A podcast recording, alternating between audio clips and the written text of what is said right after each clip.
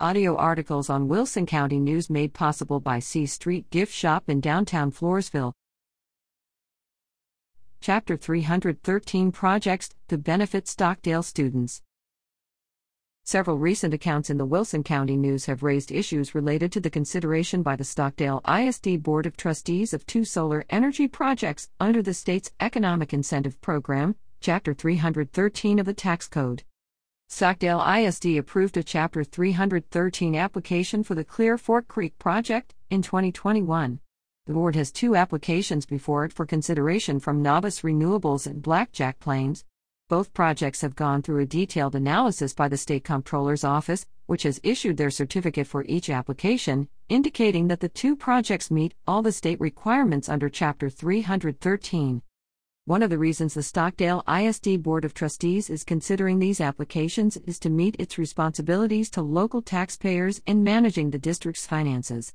Both applicants are requesting an M and O tax limitation of $40 million for a 10-year period.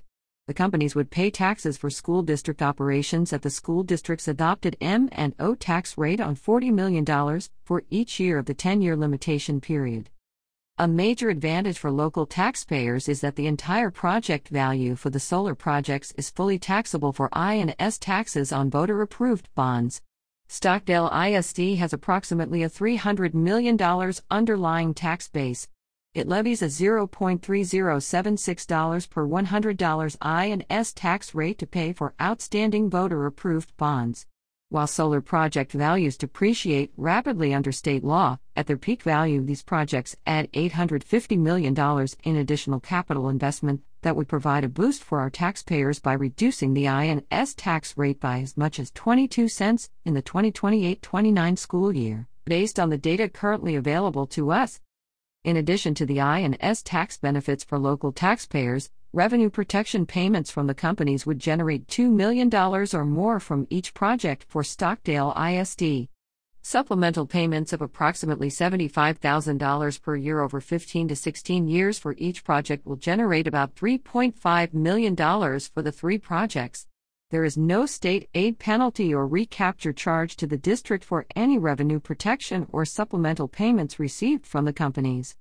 Stockdale ISD is unlikely to be selected for a new Toyota or Tesla plant or a Samsung chip factory.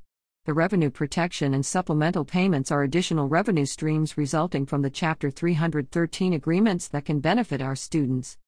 One concern expressed in the news accounts is the small number of permanent jobs created by solar projects. There are many construction jobs when the project is being built. The few permanent jobs do have attractive salaries and offer health insurance benefits. The nature of this technology simply doesn't require many permanent employees for maintenance and operations. Expanded capital investment was a major goal of the Chapter 313 program, as adopted 20 years ago. One other issue that has been raised relates to the creation of a reinvestment zone for each Chapter 313 application. Any type of local incentive may only be provided for property that is located in a reinvestment zone, which has no impact on other property owners in the area. Finally, there is no secrecy in how Stockdale ISD has handled its consideration of the Solar Project Chapter 313 applications. The applications are publicly available on the State Comptroller's Office website. We also have a school board policy that requires holding a public hearing before any action on a Chapter 313 application. Stockdale ISD Board of Trustees has an obligation to look out for the best interests of the district. With no additional state revenue, the additional $10 million in revenue protection and supplemental payments will allow us to provide additional services to our students. Todd Deaver is the superintendent of the Stockdale Independent School District.